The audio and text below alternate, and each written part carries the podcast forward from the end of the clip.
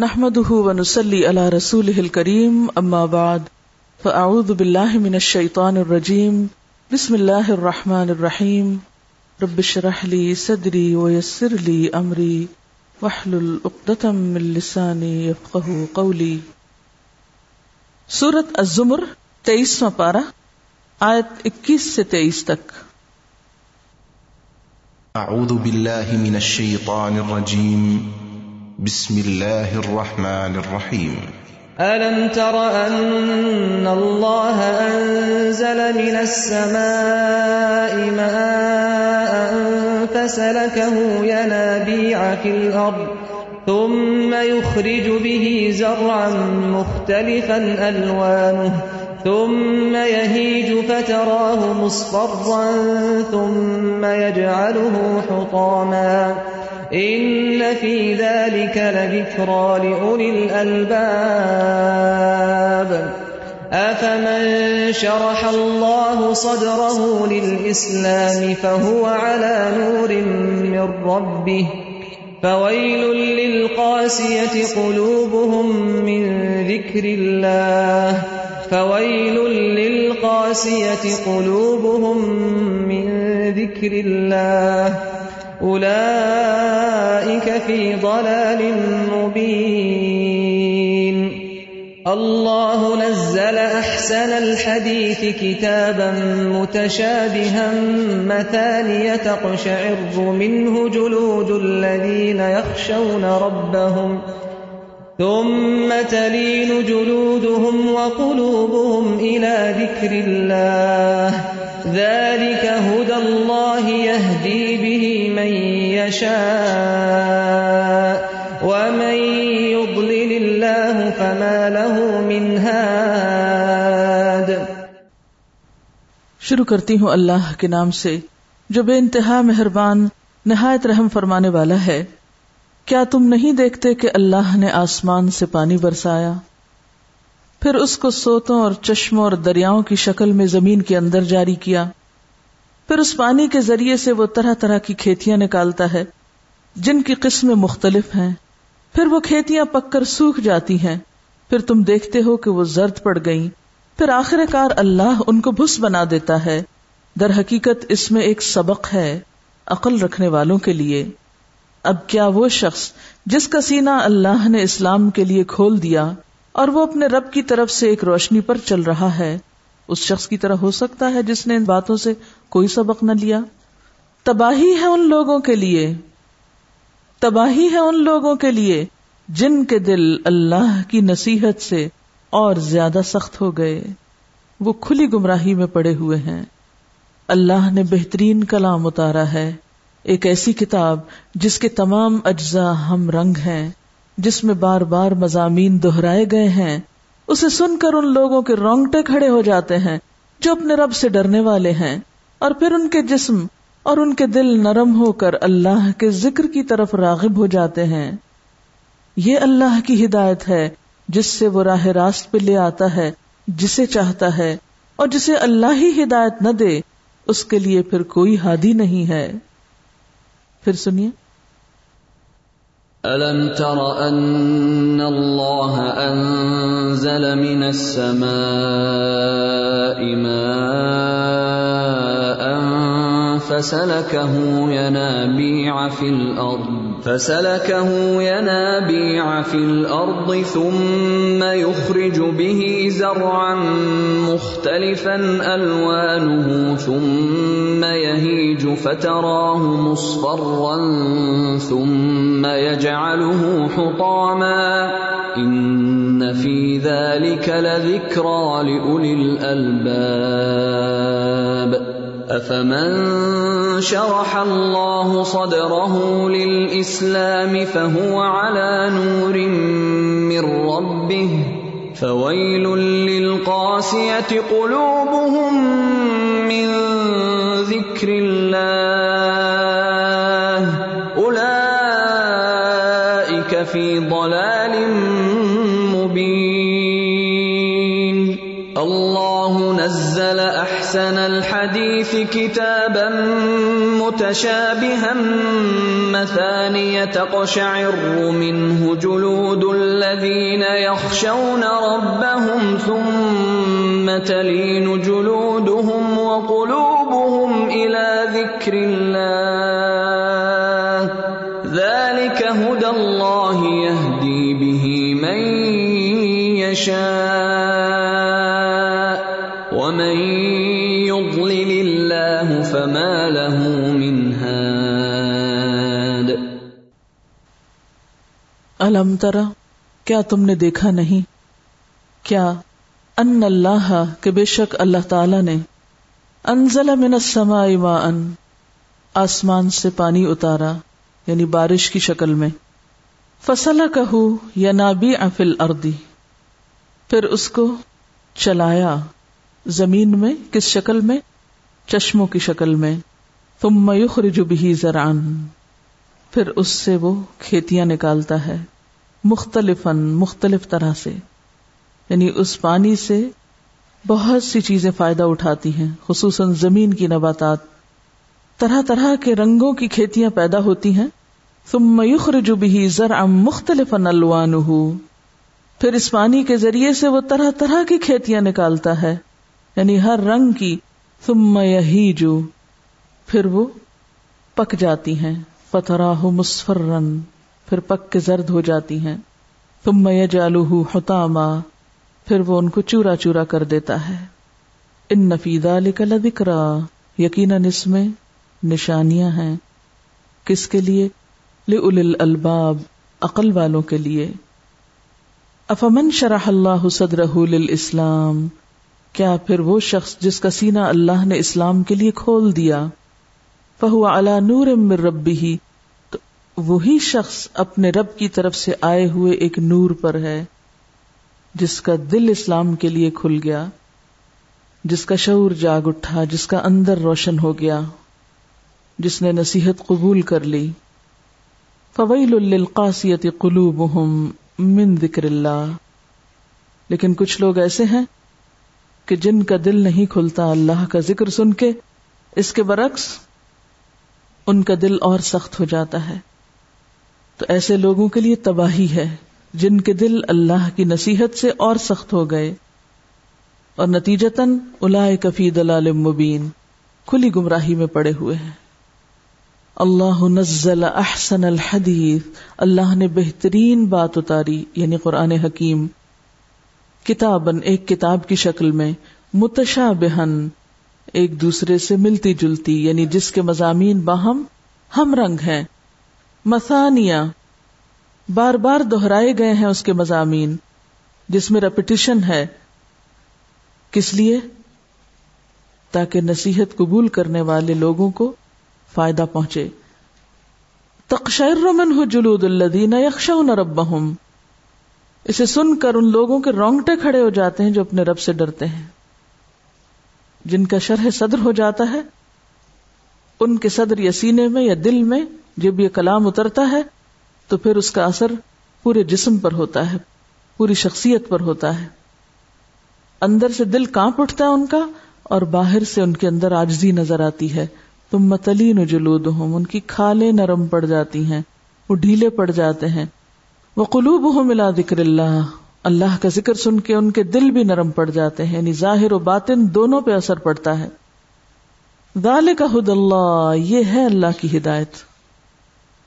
تو گویا جب تک قرآن پڑھ کر، قرآن سن کر انسان کا دل نہیں بدلتا، انسان کا رویہ نہیں بدلتا، انسان میں عاجزی نہیں آتی، اس وقت تک اس نے قرآن سے کچھ بھی نہیں پایا، ہدایت نہیں پائی، خواہ کتنا بھی علم جمع کیوں نہ ہو جائے. ذالک ھدی اللہ یہدی بہ من یشاء، یہ ہدایت پھر اللہ جس کو چاہتا ہے دیتا ہے، اور ہر ایک کو وہی ملتا ہے یا اتنا ہی ملتا ہے جتنا اس کا ظرف ہوتا ہے، جتنا اس کے اندر جذب کی یا لینے کی صلاحیت ہوتی ہے. وَمَن يُضْلِلِ اللَّهُ فَمَا لَهُ مِنْ هَادٍ، اور جس کو اللہ بھٹکا دے اس کو تو پھر کوئی ہدایت نہیں دے سکتا، کوئی اس کے لیے کچھ بھی نہیں کر سکتا. پہلی آیت میں بارش سے ایک مثال دی گئی. اگر غور کیا جائے تو بارش کا یہ سارا نظام ایک حیرت انگیز نظام ہے، یعنی جو واٹر سائیکل ہے، اگر آپ اس پر غور و فکر کریں، اس میں بہت سی چیزیں ہیں سیکھنے کی. لیکن یہاں جس خاص پہلو کی طرف توجہ دلائی گئی وہ کیا ہے، کہ بارش تو ہوتی ہے، لیکن اس بارش کے بعد پھر پانی مختلف سمتیں اختیار کرتا ہے، کہیں وہ دریاؤں کی شکل میں بہتا ہے، کہیں وہ چشموں کی شکل میں، اور زمین کے مختلف حصے مختلف طریقے سے پانی کو جذب کرتے ہیں۔ اس جذب کے بعد پھر زمین اپنا حق دیتی ہے، یا زمین بھی فائدہ مند ہو جاتی ہے۔ تو بارش اور زمین کے اندر کی قوتیں دونوں مل کر انسانیت کے فائدے کے لیے ایک نئی چیز بناتے ہیں۔ لیکن انسان اس دنیا میں پائی جانے والی چیزوں سے ایک طرف جہاں فائدہ اٹھاتا ہے، وہاں دوسری طرف اس کے لیے اس میں ایک بہت بڑا سبق بھی ہے کہ یہ رونق اور یہ فائدے وقتی اور عارضی ہیں، کیونکہ کوئی کھیت پانی ملنے پر کتنی بھی ہری بھری ہوتی ہے، اس کی بھی ایک مدت اور ایک لمٹ ہوتی ہے، اور اس مدت یا حد کو پہنچنے کے بعد آپ جتنا چاہیں پانی دے لیں، وہ دوبارہ ہری نہیں ہوتی، اب اس کے مقدر میں سوکھنا ہی ہے، اور پھر وہ سوکھنے کے بعد کٹ جاتی ہے، چورا چورا ہو جاتی اور ختم ہو جاتی۔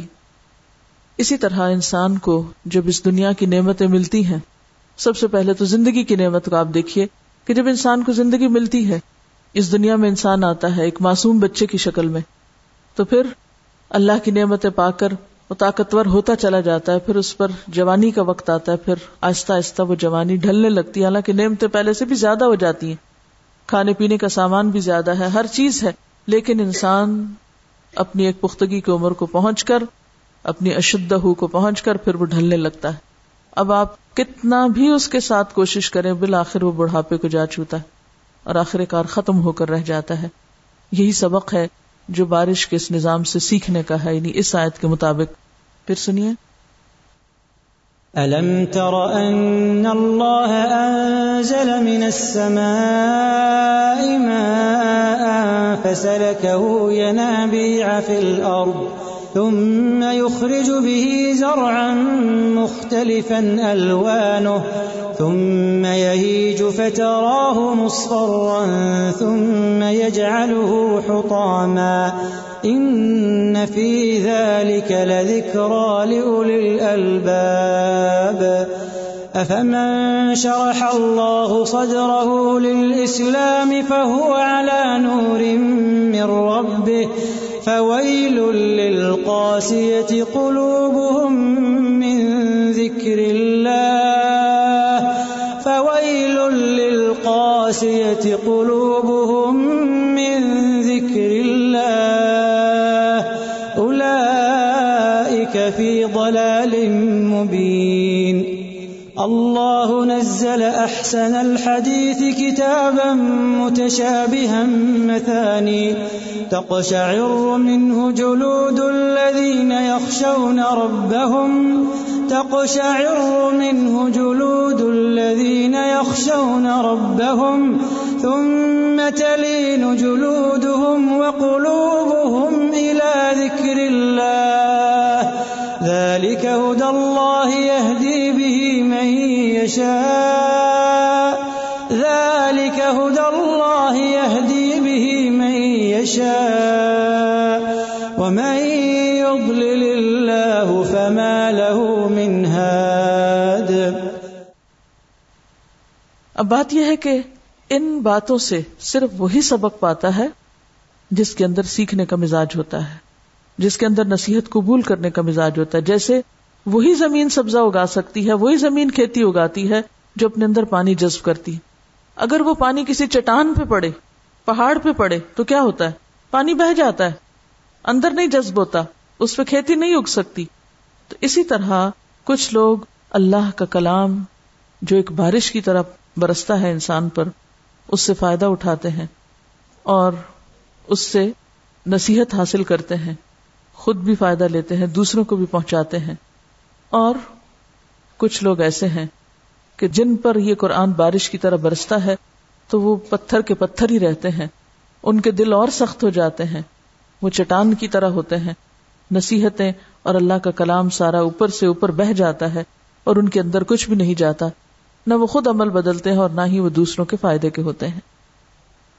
اب آپ دیکھیں کہ فرق کس چیز کا ہے کہ کچھ لوگ نصیحت سے فائدہ اٹھاتے ہیں، اللہ کے کلام سے نرم پڑ جاتے ہیں، اور کچھ لوگوں کے دل اور سخت ہو جاتے ہیں۔ فرق کس بات کا ہے؟ آپ کیا سمجھتے ہیں؟ ایسا کیوں ہوتا ہے؟ یہاں مثال ہے ایک بے حس انسان کی اور ایک حساس انسان کی۔ ایک حساس انسان ہے جو اللہ کا کلام سنتا ہے تو اس کا دل نرم ہو جاتا ہے، اس کے جسم کے رونگٹے کھڑے ہو جاتے ہیں اور اس کی آنکھوں سے آنسو بہ نکلتے ہیں، اور وہ خود بھی اس سے فائدہ اٹھاتا ہے اور وہ دوسروں کے لیے بھی ایک اچھی مثال ثابت ہوتا ہے۔ اس کے برعکس کچھ لوگ بے حس ہوتے ہیں، نم ہوتے ہیں، ان کو سن کر کچھ بھی اثر نہیں ہوتا۔ تو ان کو اثر کیوں نہیں ہوتا؟ وہ چٹان کی طرح کیوں ہیں؟ وہ پتھر کیوں ہیں؟ جو لوگ خول میں بند ہوتے ہیں، جو لوگ اپنے مخصوص نظریات رکھتے ہیں، جو اپنی مخصوص سوچ میں جو ان کے آباء و اجداد کی طرف سے انہیں ملی یا ان کے ماحول اور معاشرے کی طرف سے ان کو ملی، وہ اس سوچ کے یا ان خیالات کے یا ان خواہشات کے یا ان چیزوں کے خول میں بند ہوتے ہیں۔ اس خول کے اوپر جتنی بھی بارش پڑ جائے، جتنا بھی قرآن ان کو سنا دیا جائے، وہ اوپر سے اوپر ہی پھسل جاتا ہے۔ جب تک وہ خول نہ ٹوٹے، وہ خول ٹوٹتا ہے، اور خول ٹوٹنے کا مطلب کیا ہے یا خول توڑنے کا مطلب کیا ہے؟ ہر تعصب، ہر خواہش نفس اور ہر طرح کے پچھلے خیالات کو ایک طرف رکھ کر خالی ذہن ہو کر، سنجیدہ ہو کر، ہدایت کا طالب ہو کر اس قرآن کو سننا اور پڑھنا اور سیکھنا، یہ فرق ہے۔ آپ دیکھیں کہ کون سی زمین سب سے زیادہ پانی جذب کرتی ہے؟ جو خالص ہوتی ہے نا، جس کی مٹی خالص ہوتی ہے، یعنی جس کے اندر نرمی ہوتی ہے۔ جس زمین میں پتھر ملے ہوئے ہوں یا جو زمین پتھروں سے ڈھکی ہوئی ہو، اس میں کچھ نہیں جاتا اندر۔ تو جب تک آپ کی نیت خالص نہ ہو، آپ کا جذبہ خالص نہ ہو، آپ کے ارادے سچے نہ ہوں کہ یا رب مجھے تو ہدایت چاہیے، تو ہر چھوٹی موٹی چیز آپ کے راستے میں رکاوٹ بن جائے گی۔ کبھی آپ تعویلوں کا سہارا لیں گے، کبھی آپ کوئی بہانہ کریں گے، کبھی آپ کسی چیز کو اپنے لیے عذر بنا لیں گے، کیونکہ بہت سے لوگ مثلا کہتے ہیں ہر کوئی اپنا ترجمہ کرتا ہے، ہر کوئی اپنی تفسیر کرتا ہے، ہر کسی نے اپنی اپنی مرضی کی باتیں کہی ہوئی ہیں، لہذا ہم کیا کریں، ہمیں نہیں پتہ چلتا صحیح کیا اور غلط کیا ہے۔ بات بہت عام ہے۔ بات یہ ہے کہ جس مرضی کا ترجمہ اٹھا لیں، اگر آپ کی نیت اور آپ کا ارادہ یا آپ کے اندر سچائی کی تلاش ہے، تو اس کے اندر سے بھی آپ کو سچائی مل جائے گی۔ بہت سے لوگ کرسچنز ہوتے وہ مسلمان کیوں ہو جاتے ہیں، حالانکہ وہ اپنی بائبل پڑھ رہے ہوتے ہیں، ان کو کیوں نہیں سیٹسفیکشن ہوتی اس پہ؟ نہیں پتا، حق کی تلاش میں ہوتے ہیں۔ یاد رکھیے، جو شخص سچائی کی تلاش میں ہے اس کو محنت کرنی پڑے گی، اس کو اپنے اندر کے بھی پردے ہٹانے پڑیں گے، اس کو اپنے خول بھی توڑنے پڑیں گے، جب اس کو سچائی نظر آئے گی۔ جب تک آپ خود یہ کام نہیں کریں گے، کیونکہ آپ دیکھیے کہ سچائی کو یہاں دنیا میں بہت سی چیزوں کے بیچ میں رکھ دیا گیا ہے، ٹھیک ہے نا؟ یعنی سچائی اس طرح نہیں رکھی گئی کہ ہر چیز سے نکال کے الگ کر کے رکھ دی گئی اور آپ کو کہا کہ یہ سچائی ہو، لے لیں۔ اس دنیا میں امتحان کیا ہے؟ امتحان کس چیز کا ہے؟ کہ بہت ساری چیزیں آپس میں باہم ملتی جلتی نظر آتی ہیں۔ پھر انسان کا امتحان کیا ہوا؟ کس کا امتحان ہوا؟ شعور کا، عقل کا، کہ عقل کتنی استعمال کرتا ہے، طلبگار کس چیز کا ہے۔ ایک شخص کو اللہ ہدایت دیتا ہے، دوسرے کو نہیں دیتا، کس بات کا فرق ہوتا ہے؟ ایک طالب تھا، دوسرا طالب نہیں تھا۔ جو طالب ہوتا ہے طلب کرتا ہے، سلمان فارسی رضی اللہ تعالیٰ عنہ کی مثال میں آپ دیکھ لیں، یا اسی طرح کے اور بہت سے لوگوں کی، اللہ تعالیٰ کہاں سے کہاں پہنچا دیتا ہے، صرف ایک حق کی تلاش ہے۔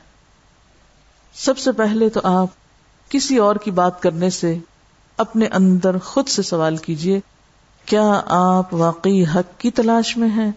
کیا آپ سچائی کی تلاش میں ہیں؟ کیا آپ سچائی چاہتے ہیں؟ اور یہ بالکل بے آمیز ہو کر آپ کو سوچنا پڑے گا۔ اگر آپ اپنے نظریات کی پروٹیکشن بھی چاہتے ہوں، اپنے نظریات کی پروٹیکشن چاہتے ہیں، اپنے آباء و اجداد کی پروٹیکشن چاہتے ہیں، اپنے خاص مخصوص نظریات کی پروٹیکشن چاہتے ہیں، ان کو آپ ہاتھ نہیں لگانے دیتے، ان کو آپ چھیڑنے نہیں دیتے۔ دوسرے لفظوں میں بات پھر کیا ہے؟ جب تک آپ لا نہیں کہتے، لا کیسے؟ لا الہ الا اللہ، جب تک آپ واقعی اصل الہ کو نہیں پہچانتے تو آپ سچائی نہیں پا سکتے، حقیقت تک نہیں پہنچ سکتے۔ ہماری سب سے بڑی مشکل کیا ہے کہ ہم لا نہیں کہہ سکتے، نو کہنا نہیں جانتے۔ کیوں نہیں کہتے نو؟ کیوں نہیں کہہ سکتے؟ کیونکہ ہمارے مفادات وابستہ ہوتے ہیں اس کے ساتھ، اس یس کے ساتھ ہمارے مفادات وابستہ ہوتے ہیں۔ کسی کی عقیدت وابستہ ہے، کسی کی محبت آڑے ہے۔ اسی لیے آپ دیکھیں وہ ایک حدیث ہے نا کہ میں نے 5 چیزوں کو 5 چیزوں میں رکھ دیا ہے، یہ اللہ تعالیٰ کا فرمان ہے حدیث قدسی کہ میں نے 5 چیزوں کو 5 چیزوں میں رکھ دیا ہے۔ لوگ انہیں دوسری چیزوں میں تلاش کرتے ہیں، بھلا وہ کیسے پائیں گے؟ میں نے اپنی رضا کو مخالفت نفس میں رکھ دیا ہے، لوگ اسے موافقت نفس میں تلاش کرتے ہیں۔ ہم کسی بھی چیز کو کس قیمت پر لیتے ہیں کہ یہ ہمارے نفس کے یا ہماری خواہشات کے مطابق ہے، پھر تو ہم اسے لیں گے۔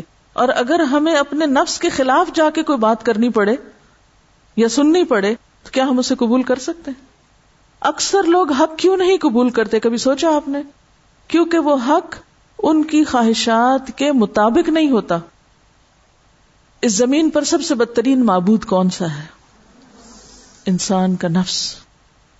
أَفَرَأَيْتَ مَنِ اتَّخَذَ إِلَٰهَهُ هَوَاهُ فَأَضَلَّهُ اللَّهُ عَلَىٰ عِلْمٍ، کیا تم نے دیکھا اس شخص کو جس نے اپنی خواہش نفس کو اپنا الہ بنا رکھا ہے تو اللہ نے اس کو علم کے باوجود گمراہ کر دیا۔ علم کے ہوتے ہوئے گمراہی کی طرف جا رہا ہے۔ علم کے باوجود بھی لوگ کیوں گمراہ ہوتے ہیں؟ کیونکہ وہ خواہش نفس یا نفس کی پیروی کا شکار ہوتے ہیں۔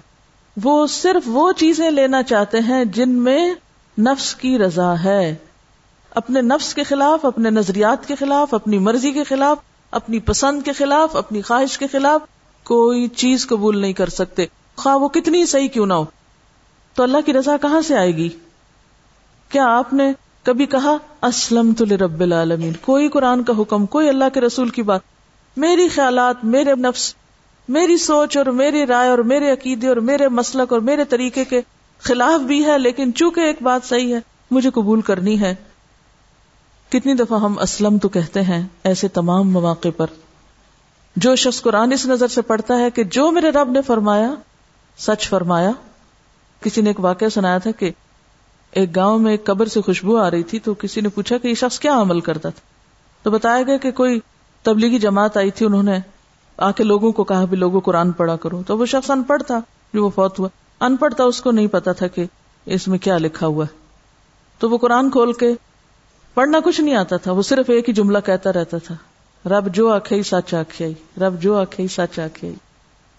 یعنی مجھے نہیں پتا کہ یہ لکھا ہوا کیا، لیکن جو ہے سچ ہے۔ ایک ان پڑھ شخص اگر یہ جانتا ہے کہ رب جو آکھے سچ آکھے تو ظاہر ہے کہ پھر اس کا انجام رضی اللہ عنہ وردو عنہ ہو ہی سکتا ہے نا، مشکل نہیں۔ ہم پڑھے لکھوں کی مشکل کیا ہے؟ So called learned people, intellectuals آج کس مصیبت کا شکار ہیں؟ وہ یہ نہیں کہہ سکتے رب جو آکھے سچ آکھے۔ ہاں، کچھ لوگوں نے کچھ اصول بنائے ہوئے، ان اصولوں پہ قرآن حدیث کو پرکھتے ہیں، کچھ لوگوں نے اپنے کچھ معیار بنائے ہوئے، ان پہ لا کے چیزوں کو فٹ کرتے ہیں، جو اس میں آتی ہے وہ لے لیتے ہیں، جو اس میں نہیں آتی وہ کہتے ہیں یہ ہمارے لیے نہیں ہے۔ تو جب تک اس طریقے سے پرہیز نہیں ہوگا اور جب تک پورا یقین نہیں ہوگا کہ جو اللہ نے فرمایا سچ فرمایا، اور ہم ویسے ہم سب کہتے ہیں صدق اللہ العظیم، لیکن اتنا بے روح کہتے ہیں کہ دل سے تو کبھی نہیں نکلا صدق اللہ العظیم۔ شاید بہت سے لوگوں کو مطلب بھی نہ آتا ہو۔ بہت سے لوگ اس لیے نہیں ایکسپٹ کرتے کہ ان کو لاجک کے اوپر، عقل کے اوپر اور بہت سی پیمانوں پہ چیزوں کو پرکھتے رہتے ہیں، یہ بھول جاتے ہیں کہ یہ وحی الہی ہے، میری عقل غلط ہو سکتی ہے، میرے خیالات، میری سوچ، میرے نگاہ کا زاویہ غلط ہو سکتا ہے، یہ نہیں غلط ہو سکتا۔ یہی ایمان لانا ہے اس پر۔ تو اس لیے وہ خول جب نہیں ٹوٹتا تو ہدایت اندر نہیں آ سکتی، اور علم کے باوجود بھی انسان گمراہ ہوتا ہے اور ہر چیز کے بارے میں پھر وہ ڈسیپشن کا شکار ہوتا ہے۔ اسی حدیث کا اگلا جملہ ہے، میں نے راحت و آرام کو جنت میں رکھ دیا، لوگ اسے دنیا میں تلاش کرتے ہیں، اور کبھی ایک جگہ، کبھی دوسری جگہ، کبھی ایک طریقے سے، کبھی دوسرے طریقے سے، کبھی کھانے میں، کبھی کپڑے میں، کبھی بستر پہ، کبھی کہیں، کبھی کہیں، کبھی کہیں، کبھی انسانوں میں، لیکن کہاں سے ملے؟ ہے ہی نہیں یہاں، جب جہاں ہے اس کے لیے دوڑی نہیں، اس کے لیے کوشش ہی نہیں، وہ شیطان نے اس پہ پردہ ڈالا، وہ بھولے میں اس کو۔ میں نے علم و حکمت کو بھوک میں رکھ دیا، لوگ اسے سیری میں تلاش کرتے ہیں، یعنی بھرے پیٹ سے تلاش کرتے ہیں۔ یہ ایک سمبولک بات ہے، اس کا مطلب نہیں کھانا نہیں کھانا چاہیے، اس کا مطلب یہ ہے کہ دین کی سمجھ قربانی کی سطح پر ہی آتی ہے۔ اپنے بہت سارے نظریات، بہت سے خیالات، اپنی راحتیں، آرام، سکون، خوشیاں قربان کرنی پڑتی ہیں، جب جا کے علم و حکمت ملتی ہے۔ اپنے سارے تعصبات چھوڑنے پڑتے ہیں، یہ سب سے مشکل کام ہوتا ہے کہ انسان ساری زندگی جس کو سچ کہتا رہے، وہ قرآن پڑھ کے کہے نہیں یہ سچ نہیں تھا، قرآن سچ ہے۔ وہ کہتا نہیں، وہ میرے ماں باپ بھی تو یہی سوچتے تھے، پوری دنیا یہی سوچتی ہے، یہ کیسے جھوٹ ہو سکتا ہے، یہ تو تم نیا اسلام لے آئے ہو۔ تو علم و حکمت کا القاء نہیں ہوتا جب تک کہ انسان قربانی نہیں کرتا۔ پھر فرمایا میں نے اطمینان اور سکون کو قناعت میں رکھ دیا ہے، میں نے اطمینان اور سکون کو قناعت میں رکھ دیا ہے۔ لوگ اسے دولت میں تلاش کرتے ہیں، بھلا وہ کیسے پائیں گے؟ جتنی چاہے آپ کے پاس دولت ہو، آپ سکون میں آ ہی نہیں سکتے جب تک آپ کے اندر جذبہ قناعت نہ ہو کہ یا اللہ جو تو نے دیا میں اس پہ راضی، تیرا شکر۔ میں نے عزت کو اپنی اطاعت میں رکھ دیا، لوگ اسے بڑے بڑے مرتبوں اور جھوٹے جاہ و جلال میں تلاش کرتے ہیں، بھلا وہ کیسے پائیں گے؟ اصل عزت تو اللہ کی اطاعت میں ہے۔ لوگ سمجھتے ہیں کہ کوئی بڑا عہدہ ان کے پاس آ گیا تو اس سے ان کو عزت مل جائے گی، اور یہ بھی ایک دھوکہ ہے۔ تو اللہ نے تو حق اتار دیا، اللہ نے تو بارش اتار دی، اور یہ دین کا علم مختلف طریقوں سے جاری و ساری ہے، چشمے بہ رہے ہیں، دریا بھی ہیں، سمندر بھی ہیں، چشمے بھی ہیں، لیکن فائدہ اٹھانے والے کتنا اٹھاتے ہیں اور کس درجے کا اٹھاتے ہیں، یہ ہر ایک کے اپنے ظرف کی بات ہے۔ آپ کنویں پہ جائیں پانی لینے کے لیے، کتنا لائیں گے بھر کے؟ جتنا ڈول ہوگا، جتنا آپ کا برتن ہوگا۔ ثم یخرج به زرعا مختلفا الوانہ، پھر یہاں پانی کے مختلف فائدوں میں سے ایک فائدے کا ذکر کیا گیا ہے کہ کس طرح پانی زمین پر زندگی کا باعث بنتا ہے، اور پھر تم دیکھتے ہو کہ وہ ایک دن ختم ہو جاتا ہے۔ اسی طرح انسان جتنا بھی علم والا ہو، جتنا کچھ بھی حاصل کر لے، جتنا بھی عبادت گزار ہو، جتنا بھی اللہ کا مقرب ہو، جتنے بھی اچھے اچھے کام کر لے، بالآخر ایک دن، چاہے پیغمبر ہوں، چاہے بزرگان دین ہوں، آخر ایک دن واپس جانا ہے۔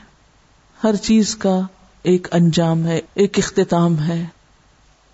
کل من علیہا فان وَيَبْقَى وَجْهُ رَبِّكَ ذُو الْجَلَالِ وَالْإِكْرَامِ، اور ہم اس حقیقت کو بھول جاتے ہیں، لہٰذا اللہ کو بھول کے لوگوں میں اٹک جاتے ہیں، اور سمجھتے ہیں کہ جب تک لوگ نہیں ہوں گے تو ہم تو جی بھی نہیں سکتے، اور ہمارے ایمان کا پتہ نہیں کیا ہوگا۔ پھر اللہ کو پہچانا نہیں نا، لوگ تو سب جانے والے ہیں، لوگ تو سب ختم ہونے والے ہیں، باقی رہنے والی تو صرف ایک ذات ہے۔ تو ضرورت اس بات کی ہے کہ اس سے زیادہ اپنے تعلق کو مضبوط کیا جائے، اور پھر وہی بات، اگر اسلم تو ہوا اور سچائی کی تلاش ہوئی تو وہ راہ دکھا دے گا۔ وہ کسی ایک انسان کے جانے یا کسی ایک انسان کے ختم ہونے سے ختم نہیں ہوگا، اور اگر ایسا ہوتا تو یہ 1400 سال پہلے جاری ہونے والا سلسلہ آج یہاں تک نہ پہنچتا۔ اس دین کی حفاظت اللہ کے ذمے ہے، وہ اس کا انتظام کرتا ہے۔ پانے والوں کو اپنے اندر سچی طلب رکھنی چاہیے، وہ دینے میں کمی نہیں کرے گا، وہ ایک کے بعد ایک انتظام کرتا جائے گا۔ ان فی ذلک لذکری لأولی الالباب، عقل والوں کے لیے اس میں بہت سی نشانیاں ہیں۔ افمن شرح اللہ صدرہ للاسلام، پھر اللہ نے جس کا سینہ اسلام کے لیے کھول دیا، اور سینہ کھلنا کیا ہے؟ اس خول سے باہر آنا، دل کھل گیا، قبولیت آ گئی، اس میں جذب کی کیفیت پیدا ہو گئی۔ فَهُوَ عَلَى نُورٍ مِّن رَبِّهِ، تو وہ اپنے رب کی طرف سے ملنے والے ایک نور پر ہے۔ یہ نور کب نصیب ہوتا ہے؟ جب انسان سارے تعصبات کو پیچھے ڈال کر صرف سچائی اور حق کی تلاش میں ہوتا ہے، تو اللہ تعالیٰ خود رہنمائی کرتا ہے۔ پھر کوئی انسان رہنما نہ بھی ہو، اللہ ہاتھ پکڑ لیتا ہے بندے کا اور بھٹکنے سے بچا لیتا ہے۔ یوسف علیہ السلام جب ہر طرف سے فتنوں میں گھر گئے تھے تو کس نے بچایا تھا؟ لولا ان رأى برهان ربه، یہ رب کی برہان تھی نا، تنہا تھے، بالکل تنہا، کوئی سپورٹ نہیں تھی، کس نے بچایا؟ اس نے بچایا۔ اصحاب کہف کو کس نے راہ دکھائی؟ کس نے ان کی حفاظت کی؟ اس نے کی۔ اگر میں سچی ہو جاؤں کیا مجھے وہ راہ نہیں دکھائے گا؟ کیا بھٹکنے کے لیے چھوڑ دے گا؟ نہیں چھوڑے گا۔ اپنی طلب صادق کریں، اپنی طلب میں سچائی لائیں، اور اگر آپ نے خود کوشش نہ کی اور آپ نے نہ چاہا، آپ کے اندر چاہت نہ ہوئی، تو آپ نصیحتوں کے ڈھیر میں بھی کچھ سننے کے قابل نہیں، کچھ لینے کے قابل نہیں۔ چاہے آپ کا سارے گھر کا ماحول موافق ہو، چاہے آپ کو ہر طرح کی سہولتیں میسر ہوں، پھر بھی آپ کے لیے رستہ بند ہے، کیونکہ آپ کے اندر طلب نہیں ہے۔ فَوَيْلٌ لِّلْقَاسِيَةِ قُلُوبُهُمْ مِن ذِكْرِ اللَّهِ، تو ہلاکت ہے، تباہی ہے، بربادی ہے ان لوگوں کے لیے جن کے دل اللہ کے ذکر سے سخت ہو گئے۔ تو اس سے کیا پتہ چلتا ہے کہ یہ اللہ کا ذکر لوگوں پر دونوں طرح عمل کرتا ہے۔ تو پناہ مانگنی چاہیے اس سے کہ ہم اللہ کے دین کو جانیں اور سیکھیں، اس کے قرآن کو سنیں، اور ہدایت پانے کی بجائے بھٹک جائیں۔ ایسے لوگ بھی اسی دنیا میں رہتے ہیں۔ بہت سے لوگ کہتے ہیں نا، اچھا وہ فلاں عالم کو یہ نہ پتا چلا، اس نے یہ حدیث نہ پڑھی، اس نے یہ بات نہ سنی، اس سے چھپی رہ گئی۔ بہت سی باتیں پڑھ کے بھی انسان نہیں پڑھتا، سمجھ کے بھی نہیں سمجھتا، جان کے بھی انجان بنتا ہے۔ کیوں؟ نیت حق کی تلاش نہیں ہوتی، حق تک پہنچنا نہیں ہوتا۔ نیت اپنے مسلک یا اپنے خیالات یا اپنے نظریات کو پروموٹ کرنا ہوتا ہے یا اس کو پروٹیکٹ کرنا ہوتا ہے۔ نتیجہ کیا ہوتا ہے کہ انسان اتنا بے حس ہو جاتا ہے کہ حق کو جان کر بھی، کیا اہل کتاب میں سے ایسے لوگ موجود نہ تھے جو آپ صلی اللہ علیہ وسلم کو اتنا پہچانتے تھے جس طرح کوئی اپنے بیٹے کو پہچانتا ہے؟ اتنی سچائی سامنے تھی، اس کے باوجود کیا ہوا؟ کیوں نہ مانا؟ کیوں نہیں مانا تھا انہوں نے؟ تو وہ لوگ ختم ہو گئے دنیا سے جو اس دور میں انکار کرنے والے تھے۔ منافقین کے سامنے رسول اللہ نہیں تھے صلی اللہ علیہ وسلم، لیکن دل کی بیماری نے قبول نہ کرنے دی سچائی۔ مسجد نبوی میں آ کے، آپ کی صحبت میں بیٹھ کے، آپ کے پاس قریب رہ کے بھی ان پہ کوئی اثر نہ ہوا۔ کیا مشکل تھی ان کی؟ ہم تو چلے بہت دور ہیں نا، 1400 سال بعد آئے ہیں، اور ہمارے سامنے تو بہت کچھ دھندلا گیا، بہت سا وقت اور وقفہ اور بہت کچھ پڑ گیا، زبان بھی اور ہے اور علاقے بھی، اور بہت سے فاصلے ہو گئے۔ ان کے لیے کون سا فاصلہ تھا؟ کوئی زبان بیریئر تھی یا کوئی مقام کا فرق تھا؟ نہیں، فاصلہ دل کا فاصلہ تھا۔ فی قلوبہم مرض، دل بیمار تھے ان کے۔ آج بھی جن کی نیتیں خراب ہوں، جن کے دل بیمار ہوں، وہ حق سامنے پا کر بھی نہیں پا سکتے، وہ نہیں قبول کر سکتے، کیونکہ اوپر غلاف کسی اور چیز کا چڑھا ہوا ہے، پرائرٹیز کچھ اور ہیں۔ اولئک فی ضلال مبین، یہی لوگ کھلی گمراہی میں مبتلا ہیں۔ یہ کس کو کہا جا رہا ہے کھلی گمراہی میں؟ یہ کس کے لیے ہے بتائیے؟ جنہوں نے قرآن نہیں سنا، جن کو ہدایت نہیں پہنچی، جن کے پاس علم نہیں ہے؟ نہیں، سب کچھ ہے۔ فویل للقاسیۃ قلوبہم من ذکر اللہ، ان پہ دوائی کا ریئیکشن ہو گیا ہے۔ وہی دوا جو دوسروں کے لیے شفا تھی، وہ ان کے لیے ہلاکت اور موت بن گئی۔ تو قصور تو اندر ہے نا، کلام ہدایت میں، یہ دینے والے میں تو نہیں۔ تو بہت سے لوگ سیکھ کر بھی بھٹکتے ہیں، جان کر بھی انجان ہوتے ہیں۔ اللہ نزل احسن الحدیث کتابا متشابہا، اللہ نے بہترین کلام اتارا، یعنی قرآن کی صورت میں اللہ نے بہترین کتاب انسان کو دی۔ اس کتاب کی دو خصوصیات ہیں، نمبر 1 متشابہن اور نمبر 2 مثانی۔ متشابہ کا معنی ہے ملتی جلتی، یعنی ایک حصہ دوسرے حصے سے موافقت کرتا ہے، اس میں ٹکراؤ نہیں ہے۔ جیسے ایک درخت کے پھول ملتے جلتے ہوتے ہیں نا، ایک پودے کے پھول ملتے جلتے ہوتے ہیں، سائز اوپر نیچے ہوتا ہے، فرق ہو سکتا ہے، لیکن رنگ، خوشبو، وہ ملتا جلتا ہوتا ہے۔ تو اسی طرح اس قرآن میں کوئی تضاد نہیں، یہ بے تضاد کتاب ہے، اور اس کے مختلف مضامین ایک دوسرے سے ملتے جلتے ہیں، اجزاء ہم رنگ ہیں۔ اور دوسری صفت کیا ہے؟ مسانیہ۔ مسانیہ کا کیا معنی ہے؟ دہرائی ہوئی چیز، اسنین سے نا، دو، ایک بات بار بار کی ہوئی، یعنی ریپیٹیشن والی، لیکن ریپیٹیشن بھی اکتانے والی نہیں، ایک بات کو مختلف مضامین اور مختلف طریقوں سے بیان کیا گیا ہے کیونکہ یہ کتاب نصیحت ہے. نصیحت کرنے والا کیا چاہتا ہوتا ہے کہ کس طرح نصیحت کرے؟ عموماً آپ نے دیکھا ہوگا کہ جو کلام نصیحت پر مبنی ہوتا ہے اس میں ریپیٹیشن ضرور ہوتی. کبھی آپ نے کسی کو نصیحت کی؟ اپنے کسی بچے کو، کسی دوست کو، کسی کو کی؟ بار بار کرتے ہیں، بار بار کرنی پڑتی. کیوں بار بار کرتے ہیں؟ کیونکہ دل کے اندر ایک تڑپ ہوتی ہے، جب تک دوسرا لے نہ لے، قبول نہ کر لے، تو ایک ہی بات ایک رنگ سے دوسرے رنگ سے بار بار مسانیہ ریپیٹڈلی. تو چونکہ قرآن کتاب نصیحت ہے اس لیے اس کی ضرورت تھی کہ سننے والے کے دل میں بات اترے، سننے والا سن لے، سمجھ لے، اپنے مطلوب کو پا لے. اور یہی اس قرآن کی حکمت ہے. اگر ایک بات صرف ایک دفعہ کہی جاتی تو ایک دفعہ سے تو ہم ماننے والے بھی نہیں اور سمجھنے والے بھی نہیں. اور ویسے بھی ایک بات مختلف انداز میں جب کی جاتی تو اس کے پیچھے ایک اور حکمت یہ بھی ہوتی ہے کہ مزاج بھی تو مختلف ہوتا ہے نا.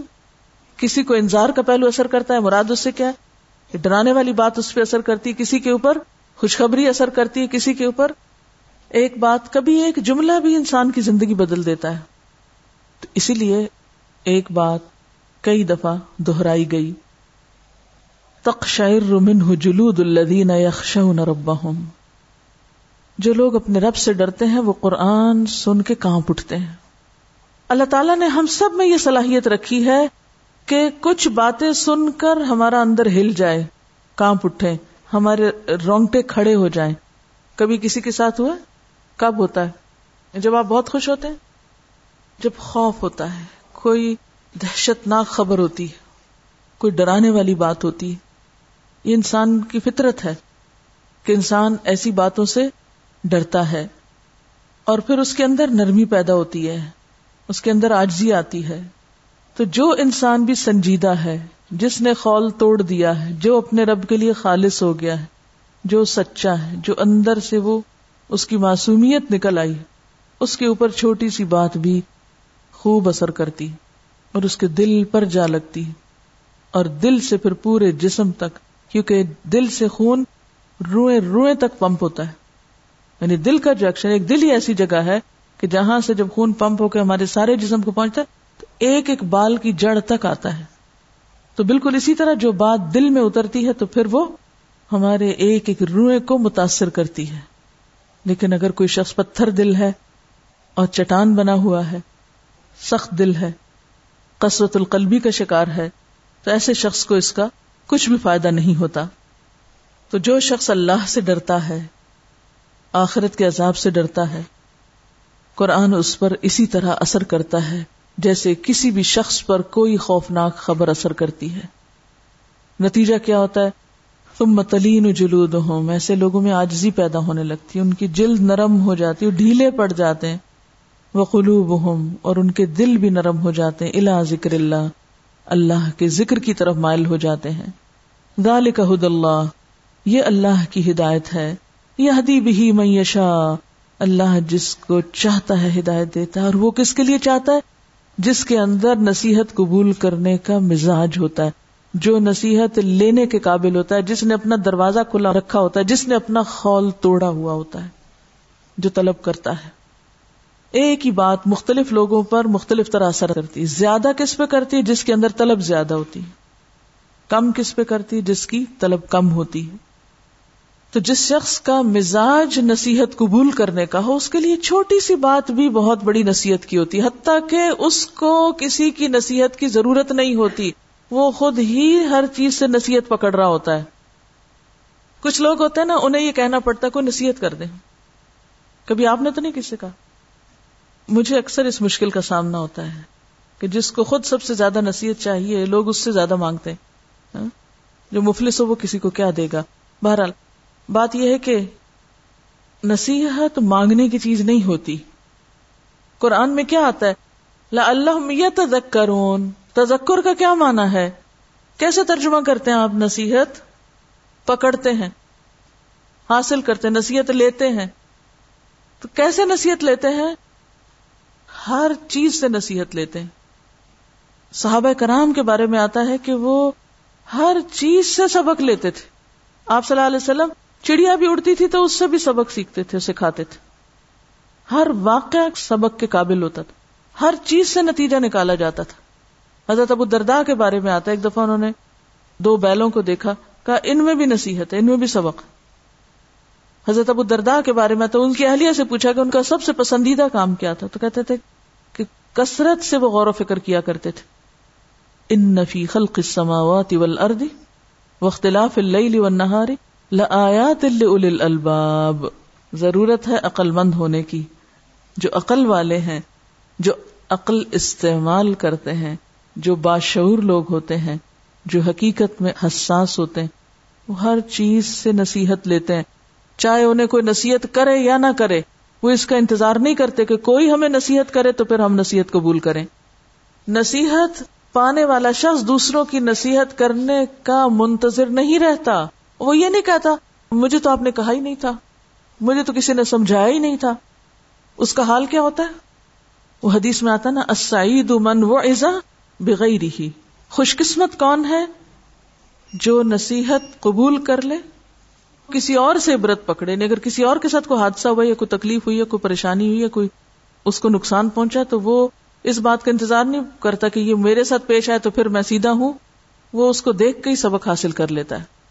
وہ دوسروں پہ آنے والی مصیبتوں, پریشانیوں اور تکلیفوں سے بھی سبق سیکھ لیتا ہے.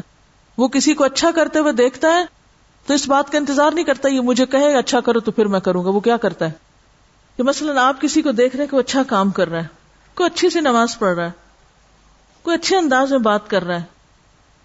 ایک شخص ہے وہ صرف دوسرے کا سٹائل دیکھ کے بہت کچھ سبق لے لیتا ہے, اور ایک وہ شخص ہے جو اس بات کے انتظار میں آنکھیں, کان, دل, دماغ بند کر کے بیٹھا رہتا ہے کہ وہ کرنے والا آ کے مجھے ایک لمبا سا لیکچر دے, مجھے ٹپس بتائے اور مجھے طریقے بتائے تو پھر میں ذرا عمل شروع کروں.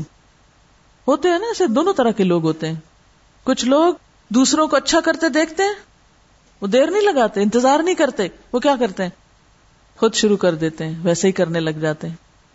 اور کچھ لوگ کیا بہانہ کرتے ہیں, وہ ہمیں آرڈر ہی نہیں ملا, حکم ہی نہیں جاری ہوا, فرمان ہی نہیں جاری ہوا, ہمیں تو کسی نے سمجھایا ہی نہیں تھا. وہ ہمیشہ دوسروں کو بلیم کرتے رہیں گے. تو جن کو نصیحت قبول کرنا ہے وہ دوسروں کو اچھے کام کرتے دیکھ کر اچھائی کا شوق اپنے اندر لاتے ہیں, اور وہ شوق ان کو خود بخود اس طرف لے جاتا ہے. اور اگر وہ کچھ سن لیں تو اور چوکنے ہو جاتے ہیں. اب ایک ہے پہلے ہی دل کا نرم ہونا, جاذب ہونا, صرف دیکھ کے نصیحت لے رہے ہیں. ایسے لوگوں کو چھوٹی سی بات سنا دی جائے تو وہ کیا کرتی ہے, ان کے اوپر سونے پہ سہاگا, اور زیادہ ان کو سکھانے والی ہو جاتی ہے. اور اگر کوئی ڈرانے والی بات آ جائے تو پھر تو وہ ٹوٹ کر رہ جاتے ہیں. وَإِنَّ مِنَ الْحِجَارَةِ لَمَا يَشَّقَّقُ, شق ہو جاتے ہیں. وہ کبھی غافل بھی تھے تو جو ہی حق پتہ چلا ٹوٹ گئے. انہوں نے کسی بھی قسم کی کوئی ریزسٹنس شو نہیں کی.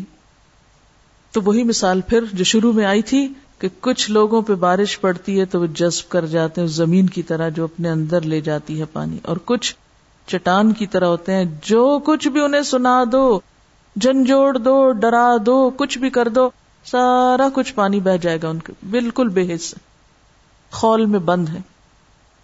وَإِنَّ مِنْهَا لَمَا يَشَّقَّقُ فَيَخْرُجُ مِنْهُ الْمَاءُ وَإِنَّ مِنْهَا لَمَا يَهْبِطُ مِنْ خَشْيَةِ اللَّهِ. کچھ لوگ اللہ کے ڈر سے گر پڑتے ہیں. یخشون ربہم ثم تلین جلودہم وقلوبہم الی ذکر اللہ. اور کچھ لوگ جن کو نصیحت کی بھی جائے تو وہ اللہ کے ذکر سے کیا کرتے ہیں, ان کے دل اور سخت ہو جاتے ہیں. یہ کون ہوتے ہیں؟ جو کسی کی سننا نہیں چاہتے, جو غور ہی نہیں کرنا چاہتے, جو خود کو زحمت ہی نہیں دینا چاہتے, اور اپنی ہی اکڑ میں رہتے ہیں. تو بات یہ ہے کہ نصیحت اگرچہ انسان دوسروں سے لیتا ہے, لیکن اس کے لیے اہم ترین چیز کیا ہے کہ انسان اسے اپنی ضرورت سمجھے. کیونکہ جیسے آپ سے کل بھی میں نے عرض کیا تھا کہ آپ کے لیے کوئی ماحول تو تیار کر سکتا ہے, لیکن آپ کے اندر سے وہ خیر نہیں نکال سکتا. بیج اللہ ہی اگاتا ہے. اس کو آپ اس مثال سے سمجھیے نا, ذالک ھدی اللہ یہدی بہ من یشاء ومن یضلل اللہ فما لہ من ھاد. جس کو اللہ بھٹکا دے اس کو پھر دوسرا تو کوئی ہے ہی نہیں کہ جو ہدایت دے سکے, جو اس کو سیدھی راہ پہ لا سکے. تو اللہ کس بیج کو اگاتا ہے؟ جس بیج کے اندر یہ صلاحیت پاتا ہے کہ وہ اگنے کے قابل ہے. ناقص اور خراب بیج نہیں اگا کرتے, نہ ان کو اگایا جاتا ہے. تو بات یہ کہ سب انسان برابر نہیں ہوتے, کسی کے پاس زیادہ علم ہوتا ہے, کسی کے پاس کم ہوتا ہے, کسی کے اندر زیادہ جذب کی صلاحیت ہوتی ہے, کسی کے پاس کم صلاحیت ہوتی ہے. کوئی تجربہ کار ہوتا ہے, کوئی زیادہ تجربہ کار ہوتا ہے, کوئی کم تجربہ کار ہوتا ہے, کوئی زیادہ سمجھدار ہوتا ہے, کوئی کم سمجھدار ہوتا ہے. جس طرح زمین کے حصے مختلف ہیں, اسی طرح انسانوں کی قسمیں بھی مختلف ہیں. اور یہ اللہ تعالیٰ نے کس لیے رکھا ہے؟ تاکہ لوگ ایک دوسرے سے بھی فائدہ اٹھائیں. تو کرنے کا کام کیا ہے؟ ایک طرف کائنات سے سبق لینا ہے. کیسے؟ جو پہلی مثال میں آسمان سے پانی برس رہا ہے اور زمین کے اندر جا رہا ہے, اور یہ ساری باتیں, ٹھیک ہے. دوسری طرف کتاب سے سبق لینا ہے, اور تیسری طرف اپنے جیسے بندوں سے, ان کو کام کرتے دیکھ کر اپنے چھوٹے سے بھی اور اپنے بڑے سے بھی ہر ایک سے نصیحت قبول کرنی ہے, ہر ایک سے سیکھنا ہے. آج کسی کا ایک کمنٹ تھا کہ وہ بتاتی کہ یہاں آ کر ہاسٹل میں رہ کے جو مجھے بہت اچھی بات لگی کہ ہر طرح کے, زیادہ پڑھے لکھے بھی اور کم پڑھے لکھے بھی, اور ہر بیک گراؤنڈ کے لوگ موجود ہیں. تو میں کہیں بیٹھی بھی تھی اور ایک بچی مجھے, جو کسی گاؤں سے تھی, بظاہر مجھے ایسا لگا کہ جیسے اس کو کچھ سمجھ نہیں, لیکن جب میں نے اس سے بات چیت شروع کی اور اس سے سیکھنا شروع کیا تو مجھے اپنا آپ بھی حقیر لگنے لگا. تو یہ ایک حقیقت ہے کہ بعض اوقات انسان, ایک شخص جس کو وہ معمولی سمجھتا ہے, اس سے وہ کچھ سیکھ لیتا ہے جو بہت سے پڑھے لکھے لوگوں سے بھی وہ نہیں سیکھ سکتا.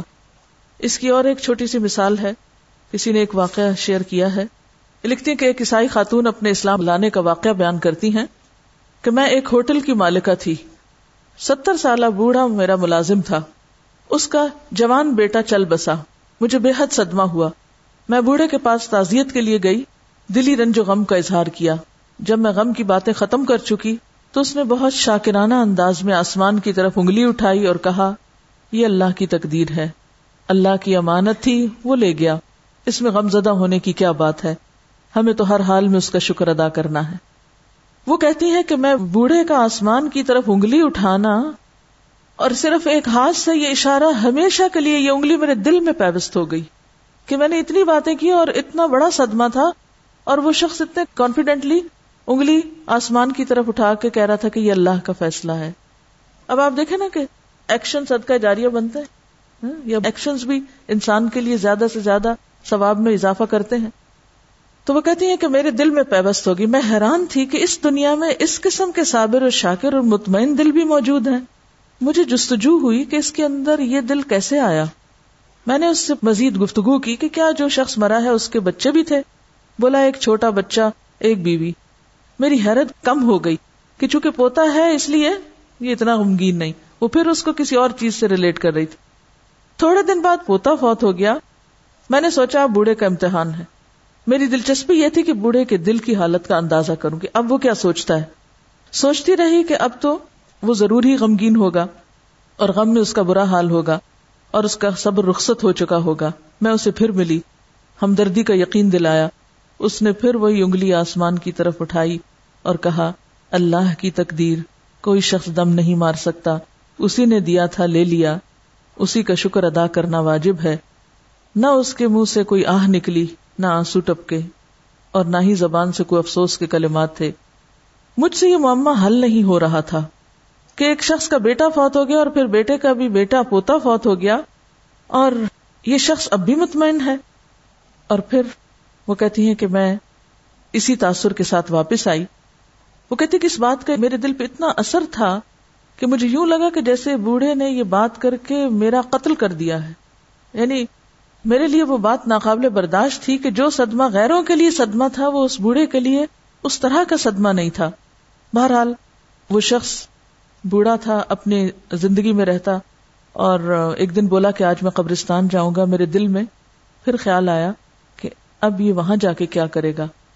میں اس کے پیچھے چلی گئی.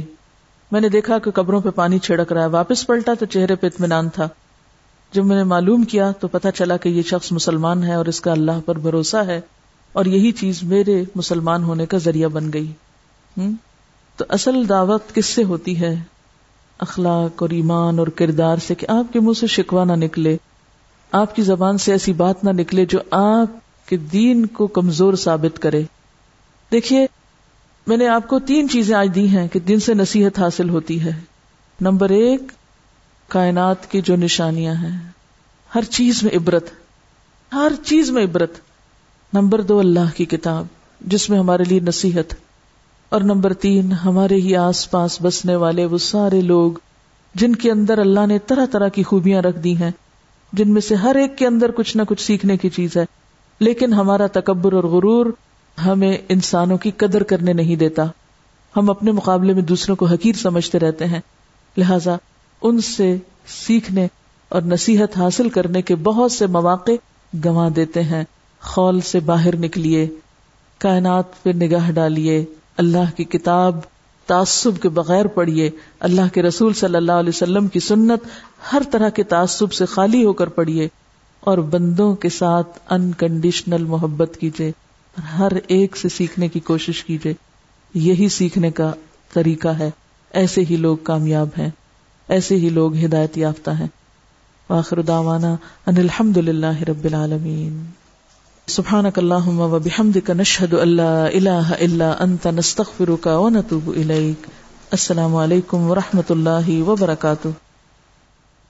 ألم تر أن الله أنزل من السماء ماء فسلكه ينابيع في الأرض ثم يخرج به زرعا مختلفا ألوانه ثم يهيج فتراه مصفرا ثم يجعله حطاما إن في ذلك لذكرى لأولي الألباب أفمن شرح الله صدره للإسلام فهو على نور من ربه فويل للقاسية قلوبهم من ذكر الله فويل للقاسية قلوبهم من ذكر الله أولئك في ضلال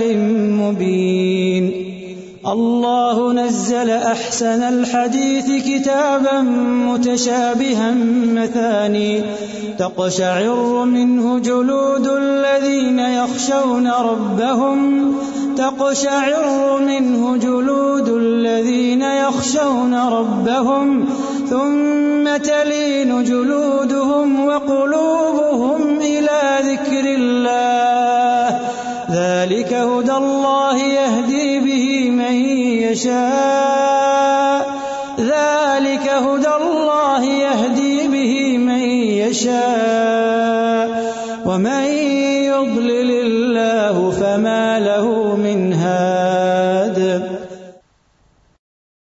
ألم تر أن الله أنزل من السماء ماء فسلكه ينابيع في الأرض ثم يخرج به زرعا مختلفا ألوانه ثم يهيج فتراه مصفرا ثم يجعله حطاما إن في ذلك لذكرى لأولي الألباب أفمن شرح الله صدره للإسلام فهو على نور من ربه فويل للقاسية قلوبهم من ذكر الله أولئك في ضلال مبين الله نزل أحسن الحديث كتابا متشابها مثانية تقشعر منه جلود الذين يخشون ربهم ثم تلين جلودهم وقلوبهم إلى ذكر الله ذلك هدى الله يهدي به من يشاء ومن يضلل الله فما له من هاد ألم تر أن الله أنزل من السماء ماء فسلكه ينابيع في الأرض ثم يخرج به زرعا مختلفا ألوانه ثم يهيج فتراه مصفرا ثم يجعله حطاما إن في ذلك لذكرى لأولي الألباب أفمن شرح الله صدره للإسلام فهو على نور من ربه فويل للقاسية قلوبهم من ذكر الله أولئك في ضلال مبين الله نزل أحسن الحديث كتابا متشابها مثانية تقشعر منه جلود الذين يخشون ربهم ثم تلين جلودهم وقلوبهم إلى ذكر الله ذلك هدى الله يهدي به من يشاء ومن يضلل الله